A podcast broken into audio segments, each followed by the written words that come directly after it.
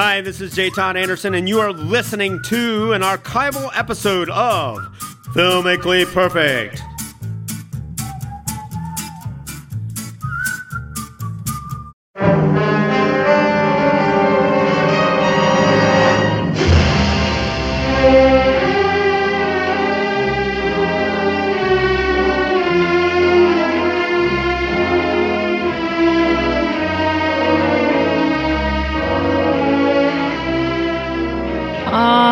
Another ominous and yet somehow inviting start to the latest edition of Filmically Perfect on 91.3 WYSO. Hello, I'm Nikki Dakota, your host, joined live, sitting around a very cozy coffee table this time.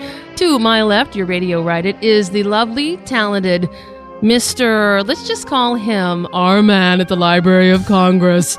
He is the nitrate film archivist there, and we call him friend George Willeman. Hey. Hello, Nikki. Hello, everyone. it's so good to be back in Ohio. Isn't it nice? It's good to see you too. Also, we, we see a lot of uh, Jay Todd. we see plenty of you in Ohio, but once again, it is actually nice to see you, Jay Todd Anderson, storyboard artist to all the big stars. Also, um, quite the I'm movie lovely and talented mind. too, You aren't are, I? You're at least talented, clearly. Clearly Least a talented talented? man. Working with the Coen brothers and uh, many, many movies that we know and love. He is our friend, Jay Todd Anderson. Jay Todd. Always a fine pleasure to be in your presence, Nikki. I think we can say without argument that he is the most talented storyboard artist in this room at this moment. we were having storyboard draw-offs before we started the show, and and I just had to impress my insecurity levels, and I said, "No, no, I'm the best here." well, you're We lucky because my stick men always end up with one leg shorter than the other. So, So pay close attention. Those, are- those characters are called Eileen. Toward the end of the show, we will be giving this pile of storyboard artists signed out to the winner Yeah, of our trivia a Bunch question. of stick drawings coming in today. It's something we call Filmically Perfect, and every Friday we come together to celebrate some of the finest images laid to nitrate, or I guess uh, magnetic film. to safety, Safety film, film. any of these. And uh, the 1961 classic, The Misfits, is what brings us here. Yeah, we today. decided that since it's January and it's 2008, we're gonna start it all off with some bright, cheery, cheery drama. happy here. love of life. I mean, just positive. When you're sitting around looking about, you know, you know, those Ohio skies just aren't going to part. Just think, there's the Misfits. You can go down and check that baby out, and and just wonder how good you have it. Right. I mean, you can watch this movie at the end. You can say, "Boy, my life doesn't suck half as bad as these people's." And these people were stars at Yeah. one time. So, gentlemen, you know uh, this this notion of arriving at perfect filmdom, perfection yes, of we film. as we've talked before, we have a board meeting, and then they they pass around the table, and then there's always that one guy, that one guy, Budinsky. Budinsky always does. He's picking out stupid films like Down with Love. Oh, and- oh, oh, oh. That is a good film, and you gentlemen are going to come around to my way of thinking. There you have it. Nikki, Yeah. she's forcing us to watch this film, folks. So one of these days we're going to have to get on this show and we will have to please her. You will, and not, not just that, but then you're going to have to do uh, uh, Love Actually. But anyway, that's down Why, the road. Actually. That's a anyway, great Bud film. Ansky keeps suggesting this film because he's in love with Nikki Dakota. Aw, and he sends bless her him. and everything. But George and I routinely take the rubber stamp and say, no, no, no. right on his forehead. Yep. And then goes into the little plastic tube and goes up to our office in the 132nd floor. And then this week we just happened to pull the um the thing that was leveling our pool table, and it was the Misfits, and we pulled it out there. It's a perfect movie because Rule number one. it uh, creates the world it exists in. The Misfits does. Yes, it does, and it totally uh, The stain. sustains that world. I'm sorry. And regardless of changes in society, it retains its meaning and entertainment value. The Misfits, that is. Yes. And and unlike other cheesy lists, the Misfits will never be put in any alphabetical or numerical order. It stands on its own two feet. It's a great movie. And I will not even mention any further rules because I actually do agree this time around. Um, But we'll throw in Rule Six just because we like it. Because it's fun to say. So, um, I have to say, the first whole bit of this movie I thought was hokey. Okay, let's first of all let's remind the audience what we're talking about here. This was um, a movie that starred some of the greatest stars in motion picture history: Clark Gable, Marilyn Monroe, and Montgomery Clift. And these people were all in very, very critically acclaimed films throughout their career. And this was the last film for Marilyn Monroe and Clark Gable. They both died shortly. Right after that, and there's a lot of speculation on who killed who in this movie. and um, In real life. and then Montgomery Clift, he didn't last too much longer after About this three, film. three more films, he and- was gone by he sixty was And what was he? What? What did he die of? Um, a heart problem. oh, And Montgomery Clift is 40 years old in this picture. Clark Gable is about 62. And Marilyn Monroe is 36 years old in this movie. back in 1961. yeah. And Oh, okay. Clark and Marilyn probably lasted, I think, six months after this movie was done. That's Oh, so less than that, sad. yeah. So sad. Something like that. I'm sure somebody will write us and tell us. But um, and when you watch this picture, um, what's very eerie about watching the Misfits is watching these two stars work with each other on the screen because there's a lot of truth in what they're doing here. Um, they're dealing with the people whose lives have have pretty much run out. Um, And- trying to find So their way, trying to find a new way, a new way to live. Their old lives, you know, she's a divorcee, newly divorcee. He's an old, aging cowboy who at one time, you know, was sort of, you kind of get the idea that he was this sort of, you know, riding the range and punching steers and doing all this great But then cowboy everything stuff. changed. He's a hunter Yeah, gatherer. Yeah. Yeah. you know, Hey, before we do get too far into just like the generalities, uh, give us a quick overview of the action in the movie, George Willeman. The quick overview is um, you have several different people whose lives kind of come together in this, and one of them is is Rosalind, who's played by Marilyn Monroe, who is who's in Reno to get a divorce, and you actually see her her husband, her ex husband, in one scene, and it's Kevin McCarthy, yeah. which is kind of interesting to see him in just this one little bit. And he doesn't look bad. He, No. look, he looks like he's a fine guy. And know? she Yeah. her uh, her house um uh, she's at a boarding house, and Thelma Ritter is her is her house owner, and kind of takes so her like out to help den get mother, her, yeah, almost in this. Yeah. Uh, they sort of meet up with Eli Wallach, who's playing a, a mechanic who's also an airplane pilot, who kind of he's a he- bomber pilot right in the bomber war. pilot in the war, and he kind of falls for Rosalind, but uh, he is hooked up. Everybody falls for Right. Rosalind, Yes, that's Marilyn sure. Monroe's He's character. hooked up with Clark Gable, whose whose name in this actually is Gaylord. They call him Gay, and um, he's an old cowboy. He's he had a family. You find out he did. He had a wife and a family. He hasn't seen his kids in years, and he's sort of again at the end of his rope. He's he's probably too old, you know, to be considered as part of a, a real crew on a ranch. So he's you know basically you find out that he's involved in this really rather distasteful job at the Oh. end.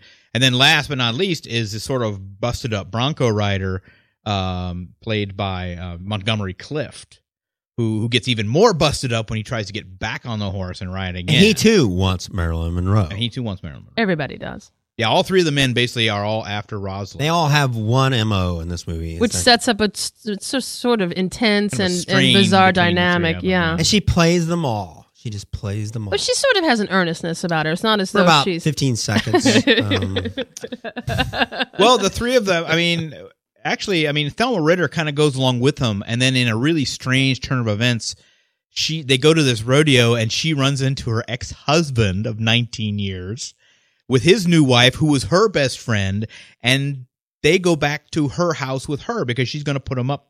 for and it's the- all very week. friendly. It's Yeah, sort of it's really strange. strange. and yet It's she very seems a little sad, and yet also real friendly. she's with not, them. you know, Thelma is pretty happy about being an alcoholic in this movie.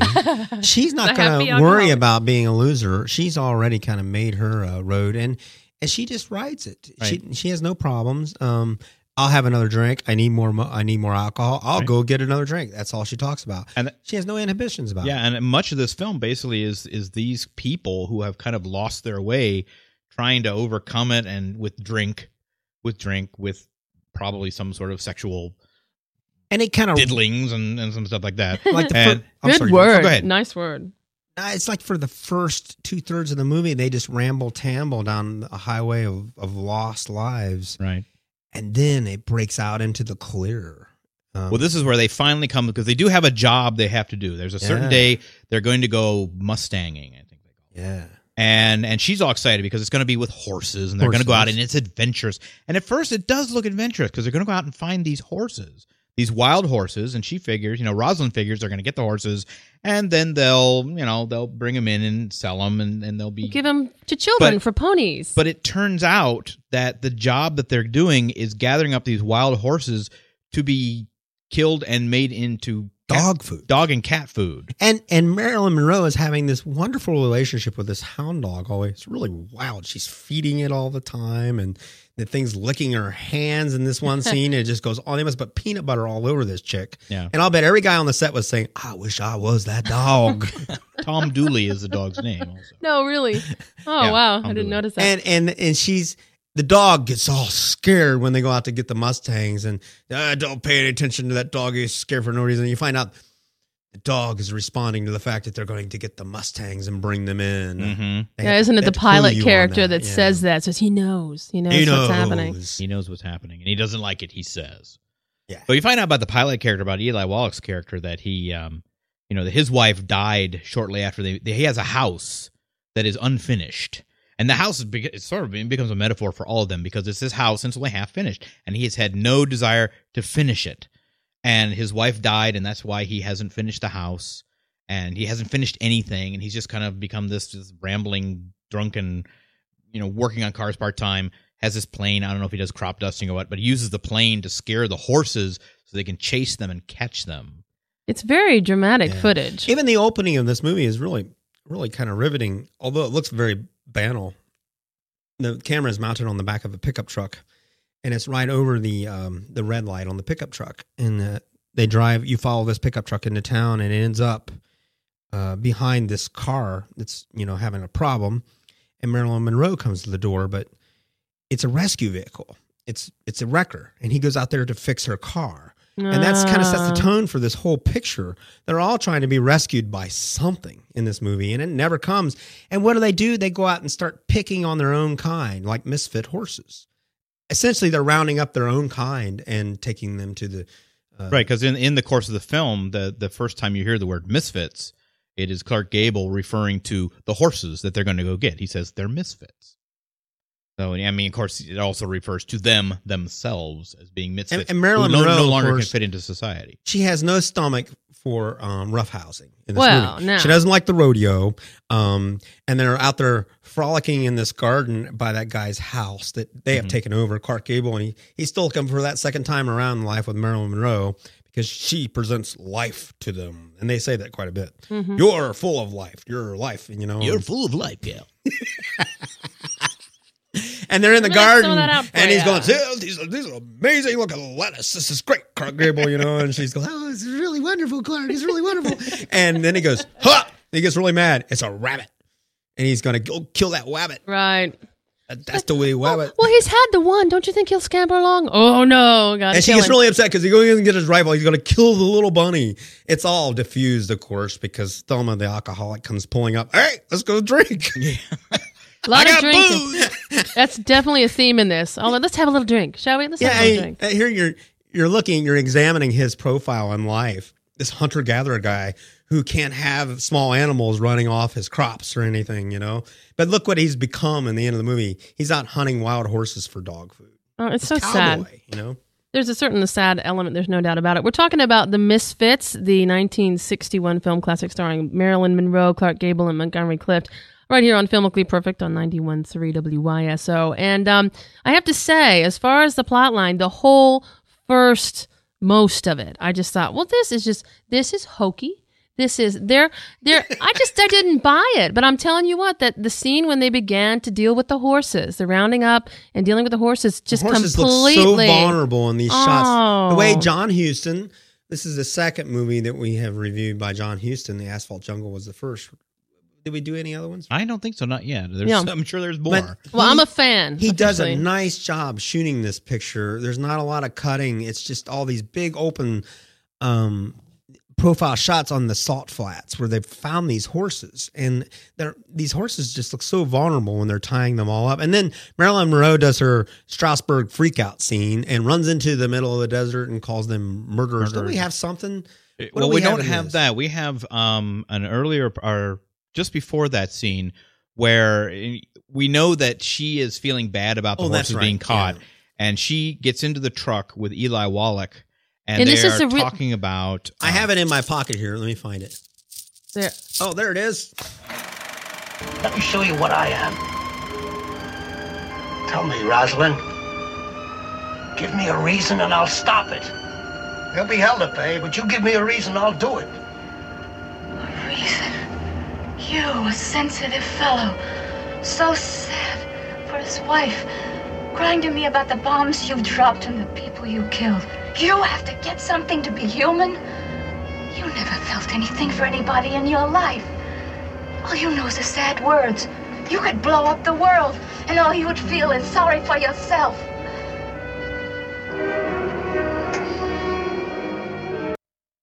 Man, I'll tell you, I was on so many dates when I was a kid, and the girl always said that to me. I could never figure out what she's talking about until I saw this movie. And then I, I thought, like, well, I was right oh. all "Oh." along. Hey. Well, John Huston is so good with these. He loves these characters who are like severely damaged. I mean, Yeah, if he you think does back like to As- damaged if you Asphalt think about Jungle, you Asphalt know? Jungle, you Yeah. know, the, the characters in there are all damaged and they all have. Uh, they're, They're all you know, hobbling along on one I mean, leg. Yeah, I always think about like Louis Calhern being this great lawyer, but he's reduced himself to working with all these underground thugs, and it eventually kills him. and they all strive to find a piece of their dignity, and then they start glowing again for a brief moment, and then they just fall, fall even harder. down. It really is, but I, I mean, I have to say that I it just really that whole horse scene, and then all of when all these parallels began to became become really apparent, it really really paid off for me. I, I felt like it was a real struggle through the opening bits, but Yeah, there are- parts of the opening, yeah, that I find kind of kind of strange, and and it, but but it's you know the thing is, I mean, for a lesser director, it might have been you know just accidental, but John Huston is such a a craftsman with his work that all that stuff is there for a reason. All those uncomfortable moments are there for a reason, and I think the, this whole film is sort of John Huston just just relishing the sort of creepiness of choosing three actors, three great actors who are on their last legs to play three characters who are on their last legs because at this point in, in their careers, I mean, uh, Gable was was pretty much done. He was it was you know he was no longer the handsome leading man, and he was he was not well. Uh, uh, Marilyn Monroe had burned many bridges and Yeah, she wasn't- very hard. to she work was with. marked with difficult because and she it's wouldn't worth, show up. Yeah, mentioning set. that on this particularly, which was her last film. I mean, it almost was unsalvageable. At and, least well, and in poor poor Montgomery Clift, who had his entire career had just had this was this tortured soul who who dove into drugs and alcohol very early, and and had this horrible car accident that that ruined his face. And This is um, the same guy when he looked right into the lens, he melted people because he was so handsome. right? And before and now Braintree got he's this piece of shoe leather on the screen.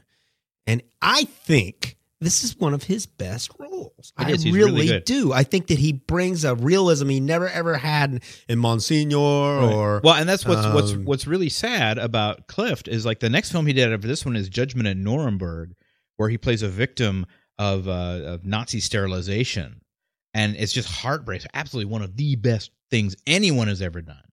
And uh, and yeah, Clift was just I don't know he was beginning to really get this, but he had these personal issues that just tortured him. And like I said, by 1966, five years after this film, he was gone. Yep, he Marilyn was, Monroe, within a year, she was gone And Clark and Gable Clark. Gable, according to to trivia, uh, at the end of the shooting, the day last day of shooting, Clark Gable said that he was so glad it was over because he was afraid that that she Marilyn Monroe was going to give him a heart attack. The next day, he had a heart attack, and he died 11 days after that. So he never saw this film finish. Oh, I that think is that so the thing that gave him a sad. heart attack in that film was when she was doing the paddleball scene.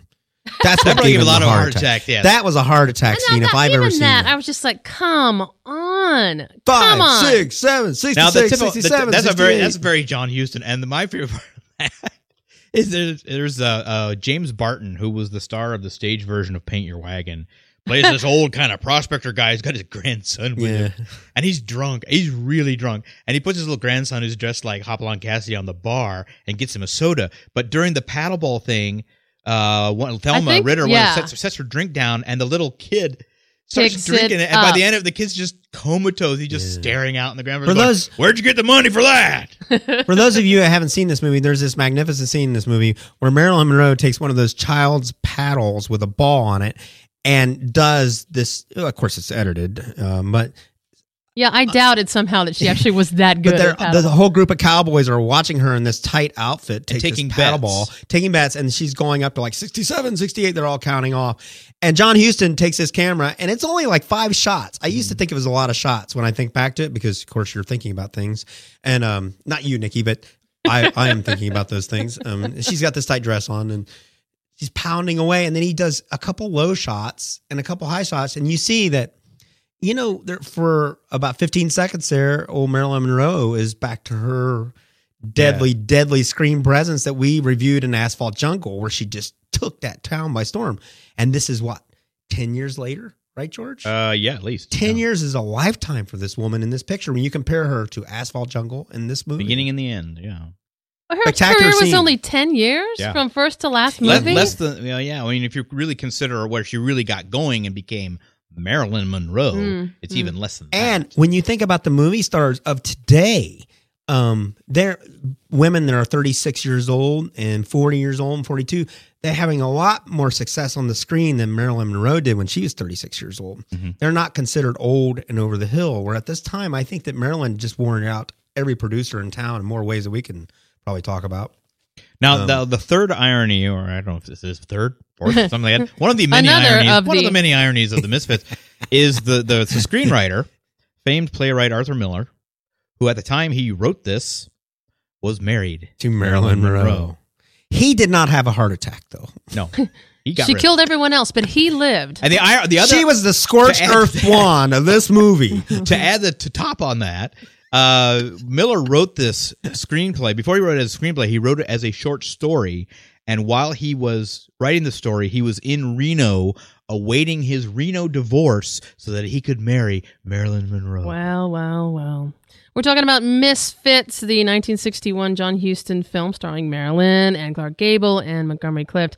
And a perfect movie, you know. it's um, perfect, man. It's I'll tell you be a th- perfect one movie. thing though that almost ruined it for me is that this freakish, stupid use of soft, soft focus on Marilyn Monroe. If you notice, in some shots, even uh, it was early on, Clark Gable's on one side of of a single shot. He's on the right, she's on the left, and she's all fuzzy, and he's clear. Now, what's It's interesting, I think if you go back and you look at that again, I'll bet, because I noticed that too, but sometimes she was and sometimes she wasn't. Yeah. And I often wonder if you see if the shots of her in softer focus are point of view shots from like Clark Gable or one of the guys, how they see her. Oh, now see, now that would actually be Now, interesting keep- to me. Again, Otherwise, John- it just seems John hokey. Huston. This Keep this John in mind too. You know, when those it's it's always better to photograph people's close ups in the morning than the afternoon.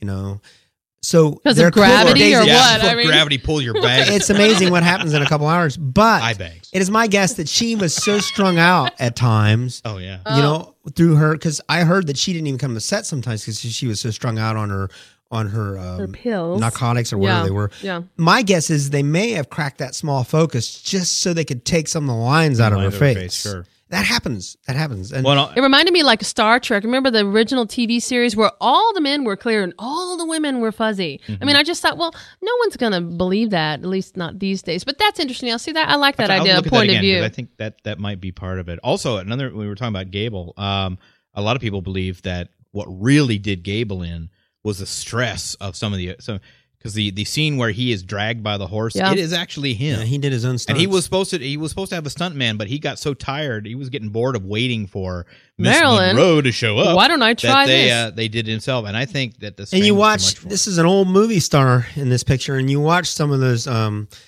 they're really kind of cutaways because you can't see the horse he's tugging on the rope and they do that a lot with a, a gimbal or a grip is up there on a like piece of scaffolding and he's pulling on that and when i watch that very closely i know how they're doing that. They're not doing it with a real horse. I would bank on that but i'm not sure. But um you watch gable do that he shows you how it's done as an actor. Actually is very convincing looks like he's pulling on a horse. He knows just where to do that to make it look like he's it's like a little technique for acting and only these old guys knew how to do it because they, they had to do everything back in the 20s everything and everything was facade. you know, I haven't seen it in years, but um, watching this movie made me want to go back and watch Gone with the Wind and, and do a Mm-hmm. I think little I think Gable comparative. is Gable is much better in this than he is in Gone with the Wind. Oh, did I say that? Um, Oh, no, I uh, mean, I mean, and, and even he felt this. He felt that this was one of his best pieces. and he was so excited. I think. Boomtown is is is.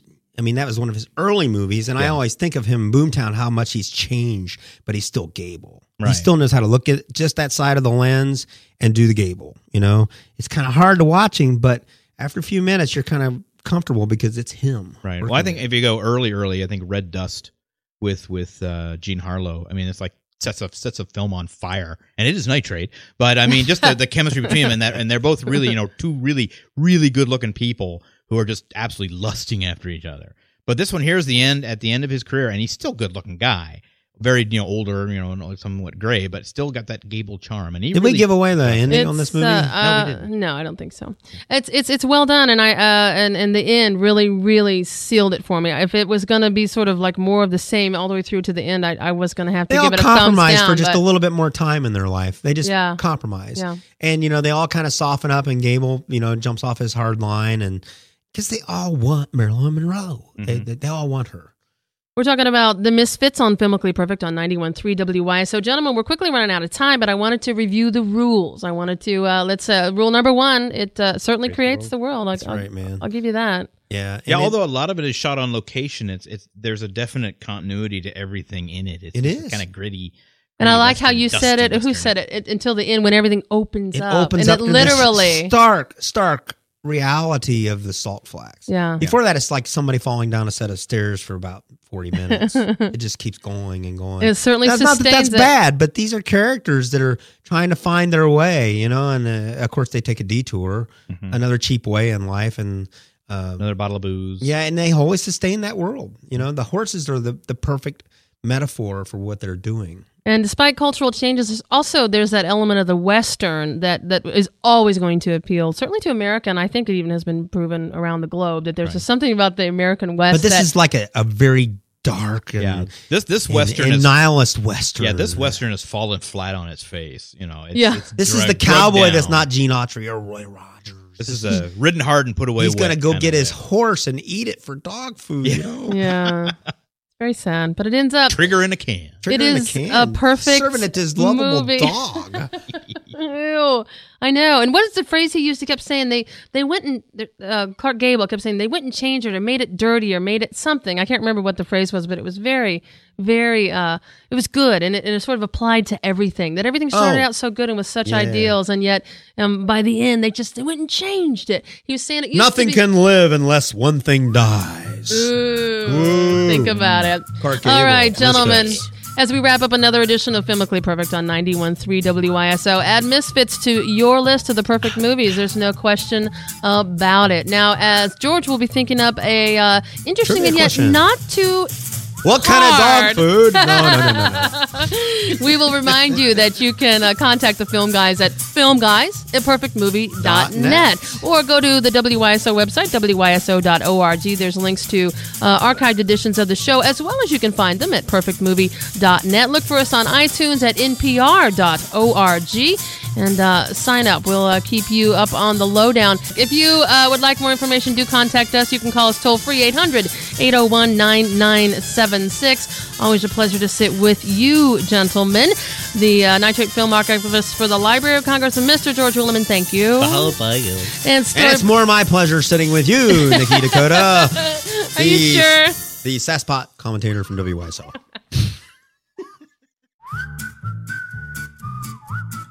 Thank you for listening to an archival episode of Filmically Perfect. Please keep an ear out for new episodes of Filmically Perfect, coming very soon to iTunes and hosted on our website, www.perfectmovie.net. See you, please.